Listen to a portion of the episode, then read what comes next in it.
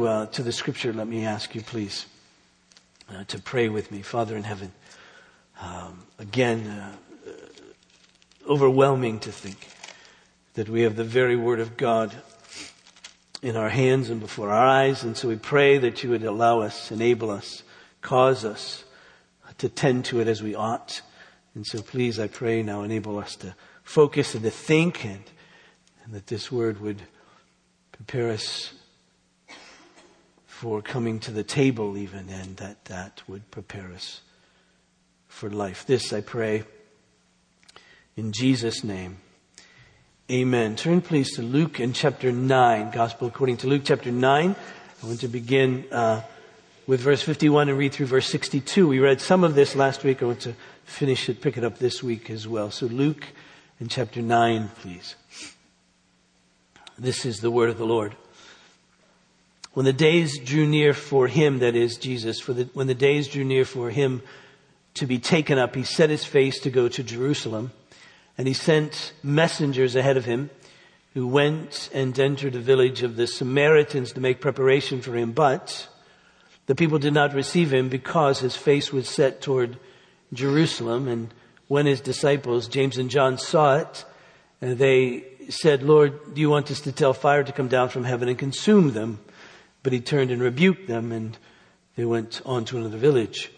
As they were going along the road, someone said to him, I will follow you wherever you go. And Jesus said to him, Foxes have holes and birds of the air have nests, but the Son of Man has nowhere to lay his head. To the other he said, Follow me. But he said, Lord, let me first go and bury my father. And Jesus said to him, Leave the dead to bury their own dead. But as for you, go and proclaim the kingdom of God. But another said, I will follow you, Lord but let me first say farewell to those at my home. Jesus said to him, No one who puts his hand to the plow and looks back is fit for the kingdom of God. Now, I find this passage, always have, especially the last bit, rather perplexing.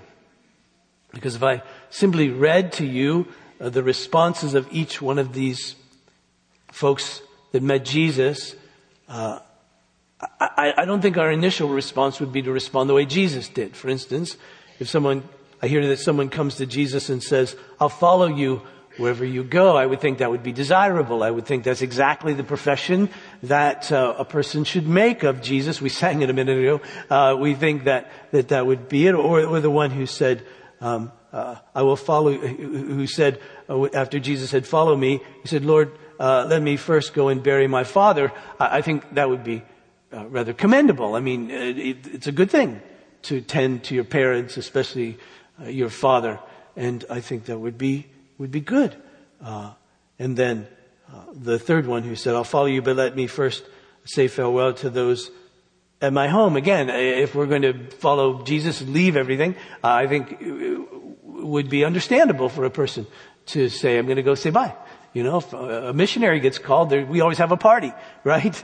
To send them off. And so they're saying goodbye to us. We don't know when we'll see them again. And so that seems to be understandable. But, but Jesus has an edge to his response. He reacts to every one of them in, in ways that I, I find, I find surprising. And so the question is, why does he respond this way? How do we understand uh, his response to these, uh, to, be, to these individuals? And and first, I think it's helpful to note, of course, that Jesus is responding to particular people at a particular point in time. Uh, that that first and foremost, it's it's it's for them. Now, it's for us too. Uh, Luke, when he did his research, uh, learned about this and wrote it down and said this is important for people to know. And so, obviously, it's carried on all these centuries, and here we are reading and listening and, and learning as well. Uh, but but it was first for them, and so we can say that Jesus was responding to them, uh, and he knew their hearts. Just like when he responded to the rich young man who came to him uh, wanting to inherit eternal life, and what do I do for that? And Jesus said, "Sell all you have and give to the poor, and then come and follow me." He knew that particular man. Now, there's a lesson for all of us in there, but he, but he knew that particular man's heart, and so he knew how to get right after him. And so, so Jesus, as the Scripture says, know the heart, knows the hearts of men. Uh, many times we read through the Gospel, uh, we read this expression of Jesus. He knew their thoughts. And so in the mystery of the incarnation, even though he shares in our weakness, still he knows us better than we know ourselves. And so, so he has exactly what's right to say to these particular, to these particular people. And uh, so he, he, he, he says it, but not only that. Can I put it like this? That in responding this way, Jesus knows who he is, and he knows his worth, and he knows the value of following him. He knows he's the Son of God. He's the creator of all that is, and he's the Redeemer. And so he really knows that he is the only one, faith in him, he is the only one who can satisfy really the longings of our hearts. That no one else can do that, nothing else can do that. And so when he calls us to follow him, he, he knows what he's doing. He knows that, that to follow him, really follow him, is to have the longings of our hearts to be reconciled to God and have peace with Him, the longings of our hearts to know we're accepted by God and loved by Him, the longings of our hearts to know that our guilt, that real guilt that all of us know we have before God, whether we're willing to, uh, to, to, to, admit it or not, we, as the scripture says, people suppress that truth all the time. We, we spend a great deal of energy suppressing it, but it's, it's really true.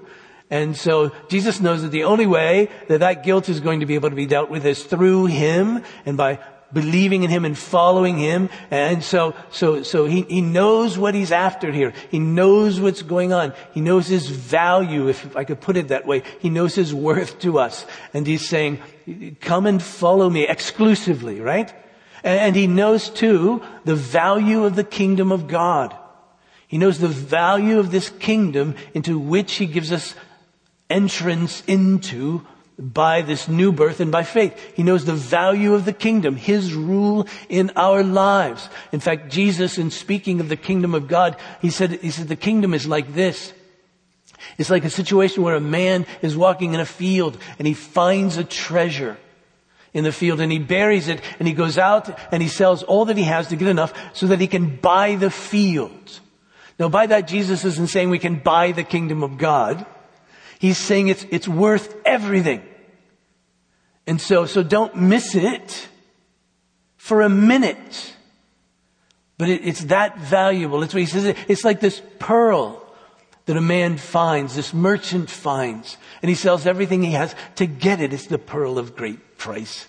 And he says there's nothing like it. And so the kingdom of God is like that. So Jesus knows the worth of the kingdom of God. He, he also knows this. He also knows uh, that, that, that this is an exclusive thing to which he's calling us. In other words, that, that, that there can be no other master, just him. And so really to, to live in this kingdom of God, to know Jesus really, to follow after him is to leave everything and everybody else really behind. And he wants to make that, that point for us. He wants to make it uh, so clear to us. And he knows, of course, that, that to follow him is to follow him to Jerusalem. Remember, he said he set his face like flint to go to Jerusalem. And you remember, as we talked last week, he sent his face like flint to go to Jerusalem to die. So he knows the mission. He knows the mission.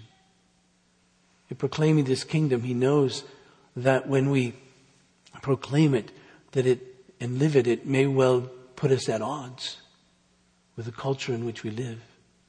Saying, Are you sure? Please understand, this is what I'm calling you to. This isn't the broad road I'm calling you to. This is the narrow one. He says, people will speak against you, even falsely, on account of me. People will hate you because you're related to me. Because they hated me, they'll hate you, and no servant is greater than his master. So I want you to understand that. Want you to serious up a bit. I want you to get what it really, really means to follow me.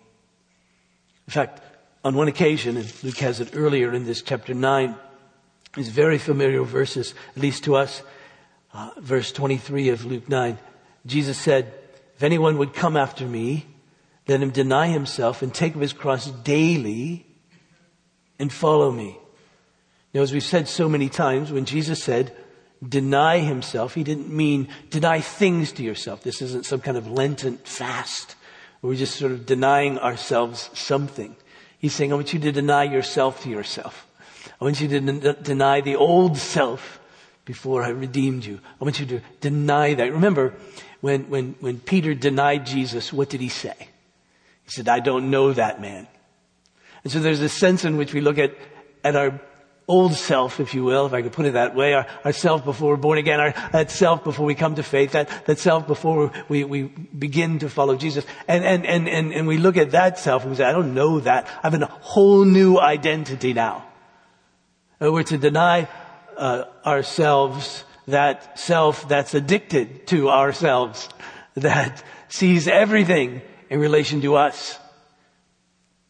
And, and everything, uh, people have to, to, to, to, say it the way we want them to say it and act the way we want them to act and, and behave the way we want them. We want to be king of our kingdom, you see. And he says, no, no, no, you need to, you need to deny that self. And take up your cross. And when he says take up your cross, he's saying the same thing. He's not saying three different things here.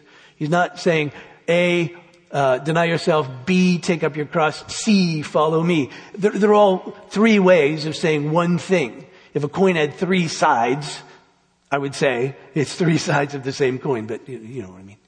It, it's, it's all there. But, eh, so when, when, we, we take up our cross, it's a, it's a symbol of execution. And she says, oh, the old self's gotta die, that the new self can live. You've been crucified with me. You've been raised with me. So kill the, the old man's got to die. That's why Paul uses this, picks up this language in Colossians chapter three. Uh, the old uh, King James, which I memorized as a kid, was mortify the flesh or put to death the, you know, the, the, the sinful nature, right? Put it to death. And then that means when all that's happening, you're following, you're following me. Uh, Dietrich Bonhoeffer, uh, Lutheran pastor in uh, Germany during the Second World War. Um, uh, quite well known. The recent biography, it's a good one. You should read it if you're a reading, reader of biographies. But uh, um, when the war began and started, uh, friends of Bonhoeffer knew that if he was called to serve, he wouldn't. And they were afraid that if he wouldn't, he'd be in trouble. Ironically, he was ended up killed. But, but, but they were afraid. So they, they, they encouraged him to come to America, which he did. He took an appointment uh, at uh, a seminary in the U.S., uh, but just for a number of weeks, because once he got here, he realized he couldn't stay. He couldn't be apart from his people. He had to go back. And, and his sense was, even if I die, I have to go back. I have to serve God by serving my people uh, there. And so he went back and he was eventually killed. Um, in his book, The Cost of Discipleship, he puts it like this. He says, the cross is laid on every Christian. The first Christ suffering, which every man must experience, is the call to abandon the attachments of this world. It is that dying of the old man which is the result of this, of his encounter with Christ. As we embark upon discipleship, we surrender ourselves to Christ in union with his death. We give over our lives to death. Thus, it begins. The cross is not the terrible end to an otherwise God-fearing and happy life, but it meets us at the beginning of our communion with Christ. And then here's the line that Bonhoeffer's most known for. When Christ calls a man, he bids him come and die.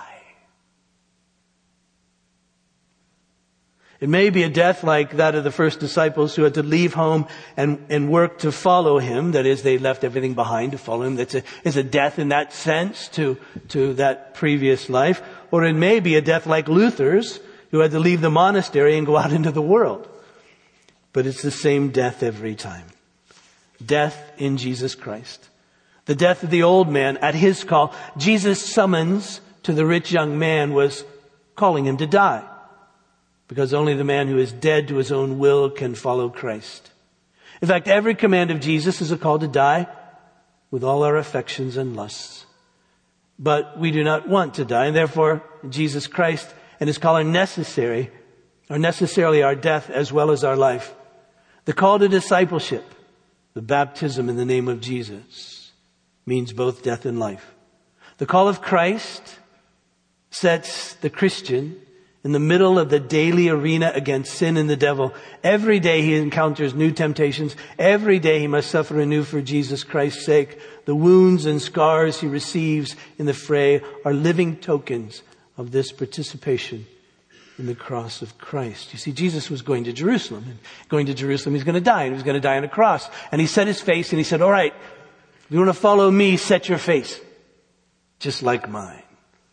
Set your face like flint, as the prophet Isaiah put it. Stone, don't, don't, don't waver. Don't, don't, don't, don't go to one side or the other. Just continue. Continue to follow me. Your death will be different than mine. His death was an atoning death. Our death is in response to that. And, and with him, and we put to death all that is past and live on then in newness of life, as the creeds always put it in newness of life with Him. And that's what we do. So, so that's really, if you can get your head around that, I know that's a lot in the first 15 minutes of a sermon. Now I know for most people that's it, but that's just the first third, right? But, uh, but you just get that, then, and understand the context of, of, of Jesus' encounter with these various, these various ones. So the first one comes to Jesus. The first person comes to Jesus. And he says to him, Lord, I'll follow you wherever you go. And, and, and again, I, I would think, you know, if some, if one of you would come to me after the service and said, I want to follow Jesus, that's great. I'll follow him wherever you want. That's, that's great. I'm, you know, we're signing you up. But, but Jesus, you know, he, he says, but do you know what you're talking about? Do you know what you're talking about? I mean, do you, do you know who I am? Do you know where I'm going? You know, foxes have holes and the birds of the air have nests, but the Son of Man has no place to lay his head. Do, do, do, do you really know what it means to count the cost? I mean, there's a little bit of hubris, a little bit of overconfidence, I think. And, and as I sort of mentioned in my prayer, I was struck as we sang that last song about I'll follow you, you know, I'll run with you and all of that. When I, when I sing a lot of the songs that we sing, I'm confessing at the same time. I don't know if you can do two things at once in your head. But, but, uh, but, uh, I, I, I, I, these words come out of my mouth, uh, of aspiration, if you will, and, and insp- and I think, oh, really? What did I just say? All right. And, and so, you, you, think about this, this person saying to Jesus, I'll follow you wherever you go. Oh, great aspiration, great desire you but is that really true? I mean, sometimes people come to me and they say, Bill, if I only knew what God wanted me to do, I would do it. Now, I don't usually say this because they're usually in a desperate strait when they say that, but what I'm thinking, so just in case you ever say that to me, you'll know what I'm thinking. Right? I won't say this. What I'm thinking is, really? That's all it takes? because at least in my life, there are times when I know exactly what I'm supposed to do, and, and I don't. Right? I know I'm supposed to forgive, but it might take me a while. I know I'm supposed to love and forgive, and it may take me a while. So, so that's a little uh, presumptuous, we could say, uh, to say, "Oh, I'll follow you wherever you go." And I think so. So there's a little bit of, of perhaps curbing of that here, but but it, it's more than that, really. Jesus saying to this man, "Do you really understand what it means, really, really to follow?" Uh, after me. I mean, clearly he could have been very enthusiastic, enthusiastic because, because he had seen the miracles of Jesus. Who wouldn't want to follow a guy who can do that? and, and the authority with which Jesus spoke was, was just amazing as people watched him. They couldn't, they, they, he speaks with authority like no one else has authority. And we know authoritative teachers, but, but, but Jesus is different than that. And, and when he teaches, you know, demons pop out of people. I mean, that, that's the authority with which he comes to teach and the healings and all of that and the, and the promises about a kingdom, a kingdom of God that wonderful. And, and, and people in our own day, I mean, you can run an enthusiasm really about Jesus, uh, uh, uh about uh, not going to hell when you die. That's a great promise, right?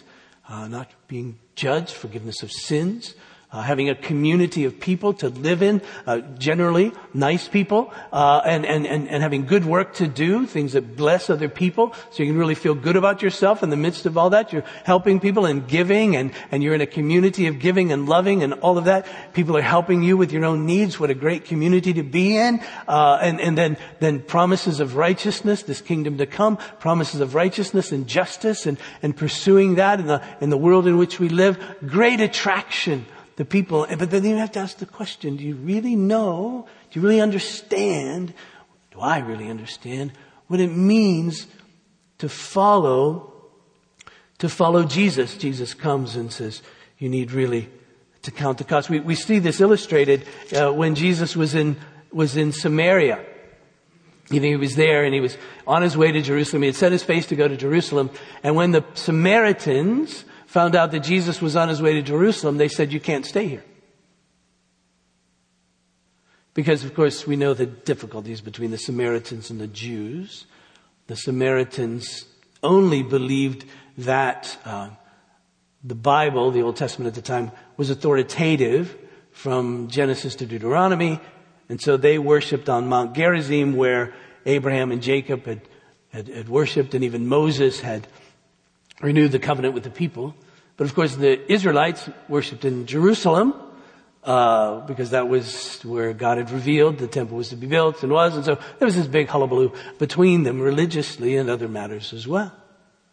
And so there was great division. So when Jesus was in Samaria on his way to Jerusalem, he thought he was going to be able to find accommodations, but once they realized, once they knew he was going to Jerusalem, they said no. And Jesus said, well, you know, that happens to me all the time. And people understand that you're mine, you may not have a place to lay your head.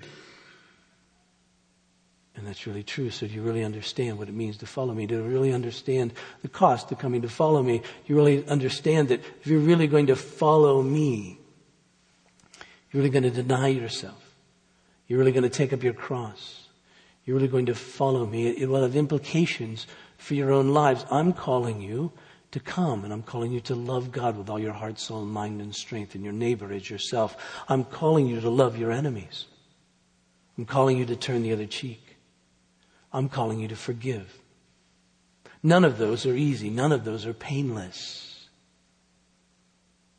All of those require what it appears to be sacrifice, change in the context of your own life. You willing to, to really follow after me? To be conformed to my image? To, to, to know what it means to follow me? In our own day, do you know what it means to follow me in the context of sexuality and marriage and family? Do you know what it means to follow me? Do you know what it means to follow me in the context of generosity? I was reading the other day a fantastic, uh, I'm not, I don't really believe most statistics that I read, what do they say? 62% of all statistics are made up on the spot. Um, but, but, but, but, but I read that per capita giving by Christians to the church, however that's defined, is lower today than it was during the Great Depression. And I, I find that astounding. And, and Jesus said, you want to follow after me? I'm calling you to be generous. I'm calling you to give. Uh, this pre-Jesus standard was 10%. And I think, wow, if, if they could do that in the old covenant before Jesus came, my goodness, how should we give today? And so Jesus says, you want to come and follow me? Well, it has implications in the context of your life. Please understand what that means. And part of that implication is that, that you're going to run counter the, the culture and the culture may ostracize you and may turn you away and there may be real social and economic and even physical. They may kill you. Uh, cost to that. You really want to follow me. Second one comes to Jesus. You notice how it is. Jesus actually calls him the first man. There was no direct call that we know of from Jesus. He just sort of said, I'll follow you. But the second one is very explicit. Jesus said, follow me. And, and he said, this second person says, um, uh, let me first go and bury my father. And then Jesus said this idiomatic phrase, let the dead bury their own dead. Interesting expression. You just get the sense he means somebody else can take care of that. But as for you, go and proclaim the kingdom of God. Jesus said there's an urgency here. If you want to follow me, there's an urgency here. Now, it is, for me, commendable. If I heard somebody didn't tend to their father's funeral, I would think lesser of them, right? Uh, that's just an important thing. It's family, it's father. So, so you tend to your people. You tend to your family. And some would say that, that, that, that, this man was simply giving an excuse. His dad really wasn't close to death. He was just older. He was going to die someday. And the man was just saying, well, someday, after my father dies, I'll come and follow you. Perhaps others say that his father had indeed died, but in those days it could be a year long process until the whole funeral situation was completed. Uh, and, and, and so it was, uh, anyway, it's a, a, period of time. And, and Jesus says, no, you come, come now and follow me. You see, that's shocking, and that's exactly what Jesus wants to be here. He wants to be shocking here. Um, just like, I don't know if you listened, I'm sure you did, to the passage I read uh, from Luke chapter 14 earlier in the service. Um, sure, by now you realize all these readings are related. Now, great, verse 25, now great crowds accompanied Jesus and he turned to them and said, if anyone comes to me and doesn't hate his own father and mother and wife and brothers and sisters, yes, even his own life, he cannot be my disciple. But Jesus, we're supposed to love all these people. I mean, there's commands, explicit commands that we're to love these people. And of course, there are, and we should, and that wasn't Jesus' point, that we shouldn't love them. But he's saying, I'm preeminent. Everything is in submission to me. Right? You love your family out of obedience to me. You don't love your family so that you don't have to be obedient to me. So you love your family out of, why do you love your parents? If you say, I love my parents because I think it's a good idea, that's idolatry. But if you love your parents because God said to love your parents, that's godly. You're following him. You see the difference. So why would Jesus be so stark here? Well, he's trying to make a point. He's saying everything is in submission to me. Everything is secondary to me. I'm preeminent over all things. I take prominence, prominence, uh, prominence over everything. And so follow, follow me. You know, family can really become an idol to us and dictate our lives. We can, a man can love presumably his wife and his children so much and want to provide for them so well and to give them so many things, he can actually work too much at the expense of the relationship. We, can find spouses wanting to love so much that they may do that which is illegal or unethical or ungodly for the other. No, no, Uh, there are situations where a husband may come to me and say, you know, I would desire to f- profess faith in Christ, but, but my wife would go crazy if I did that.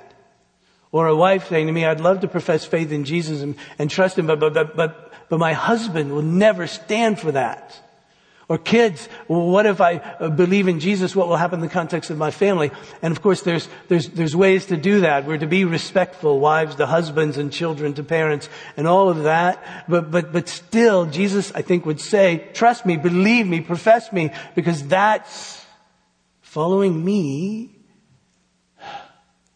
takes precedence over all things. And that's, that's his point. He takes that which is most precious to us. What could be more profoundly emotional, sentimental, obligatory than burying your father? He says, well, I need to teach you something about the kingdom of God. It takes precedence over everything. By the way, please tend to your parents. That's not the point. Third one comes to Jesus and says, I'll follow you, Lord, but let me first say farewell to those at my home. And Jesus said to him, no one who puts his hand to the plow and looks back is fit for the kingdom of God. We get what Jesus is saying. He says, don't look back. There's something about this going home that's a looking back, right? Remember Lot's wife? Bad idea. Looking back, right? You get the sense that this looking back is a looking back with fondness, a looking back that says, oh, I wish I could still be there. And it isn't just friends and family and all that that he's, he's looking back. But there's a life there, a life without Christ there, a life that, that, that he longs for there. And Jesus said, no, don't, don't, don't, don't do that. You might remember, remember Elijah and Elisha, two prophets, Old Testament? When Elijah was uh, ending his tour of duty as prophet, uh, God said that Elisha would replace him. So he comes to Elisha and he says, you're the next prophet. And Elisha says, can I go back and kiss my parents goodbye? And, and, and, and Elijah says, sure, go. Well, why did Elijah say that and Jesus doesn't? Well, if you follow the Elijah Elisha story through, what happens is Elisha goes home, kisses his parents, and he, he takes his 12 yoke of oxen that he uses to make his living, and he takes the yoke and starts a fire with him and he burns and he sacrifices his oxen, has a big party, feeds everybody and leaves. His intention was never to stay. His intention was to get rid of everything that was his former life and come and follow Jesus. Now again, the point isn't leave all your old friends and all that and never talk to them again. That's not the point. The point is, that this is a new identity, a new life. Don't look back at the old life with longing. You know, sometimes when we share our testimony, sometimes I've, I've heard testimonies of people and they spend 45 minutes telling me about their old life and rather reveling in it and two minutes about telling, them, telling me about how they came to faith. And I get the sense sometimes, not always, sometimes that wow, they really liked that old life. They really missed that old life. And, and Jesus said, no, no, no, no. Let me read again another Martyn Lloyd-Jones. Very quickly. I'll end with this sort of. He says, now, if you understand these things, this will appear to, appeal to your logic. If you really believe that you have a soul and that it's lost, and if you believe it is lost because it conforms to the world and the flesh and the devil, if you believe that if you die that you go to hell and spend eternity in misery, if you believe that the Son of God has so loved you that he left the glory and courts of heaven and divested himself of this glory and was born a babe, if you, if you believe that he lived as a man and endured the shame, the agony, and the death, the cross, the burial, and all that's involved, if you believe that He did all that to save you, to redeem you from the world, then can you still look with longing eyes upon the world that led you to all that? Can, can you think, can you still hanker after the things that ruined your soul and produced the death of the Son of God? Where's your logic? Where's your fairness? Where's your common sense? This is what our Lord was saying to this young man. And he was saying something further. He said, you think you want to go back and have a farewell party and then uh, will come after me? I know you better than you know yourself. If you go back, you will still enjoy that party that you'll never come after me. You, you start playing with it and dabbling with it. It's no good. You've seen something of what I've got, but you have not seen the utter wrongness of all the rest and turned your back upon it and said, I don't want it anymore. Then once you go home and begin to toy with it, you'll be back in the midst of it again. That was his word. I don't know about you, but I can teeter on all of these. I can be so presumptuous just to say, you know, I'll follow you anywhere. And then I get in a particular place and I say, God, this is too hard. Or, or I can say, let me, let me tend over here to this good thing so that I don't have to do that. Or, or, or, God, let me, let me just go back. Let me just, let me just fantasize about it. Let me, let me think about it. What life would be like in that. And the word of Jesus keeps coming and says, No, no, no, no, no, no. Bill, do you know what I've called you to? Do you know what I've called you to? Do you know who I am? Walk with me. Follow me. Come with me. You say, how do you do that? Well, you go back, in fact, I should read this to you. In Isaiah chapter 50, which speaks of Jesus setting his face like flint. Here's how, here's how Jesus did it. It says, verse 7 of Isaiah 50 he says, But the Lord God helps me, therefore I've not been disgraced. Therefore I've set my face like flint, and I know that I shall not be put to shame. He who vindicates me is near. He who, who will contend with me. Let us stand up together. Who is my adversary? Let him come near me. Behold, the Lord God helps me. Who will declare me guilty? Behold, all of them will wear out like a garment. The moth will eat them up. And then he says this, Who among you fears the Lord and obeys the voice of his servant? Let him who walks in darkness and has no light trust in the name of the Lord and rely upon his God. If we can put it like this, Jesus was able to set his face and to go through the cross because he trusted his Father. He trusted that his Father would vindicate him. He trusted his Father had a good plan. He trusted his Father would be with him. And you know what? His Father was. And you may say, oh, that's great. But I, but I wish I had something tangible. I wish I had something I could feel. I wish I had something I could see that would really, really enable me to, to, to, to, to know that this is really true. Hmm. And we have it.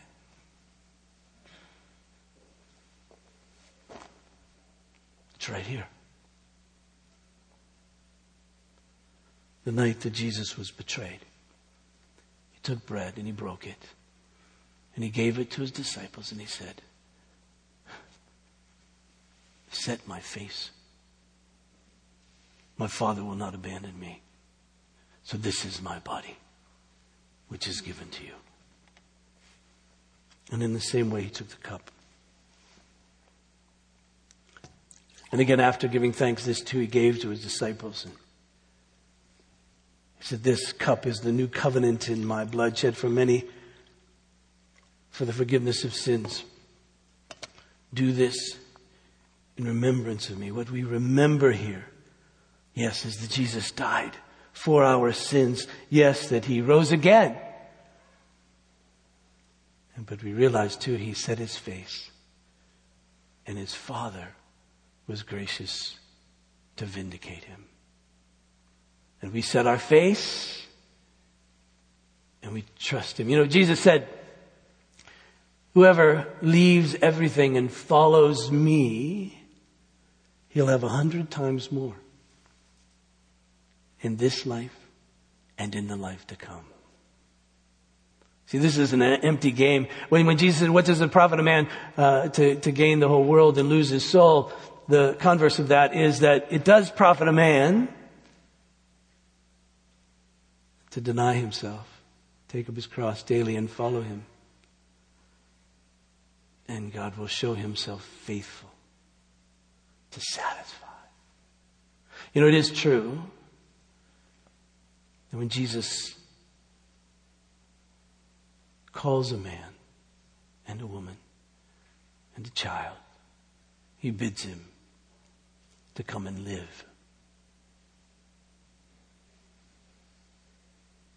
Let's pray. Father, pray for me, for us, as we believe that. We trust you. And I pray that as we come to this table on this day, that you would use these elements that are common to us, plain to us. That would use them in such a way that you would increase our faith. That we would know the worth of Jesus. That we would know the treasure of the kingdom of God. and we would know that it is worth everything. And nothing that we give up, sacrifice to follow is worth anything compared to this. Enable us, God, to persevere and to live. And this we pray in Jesus' name.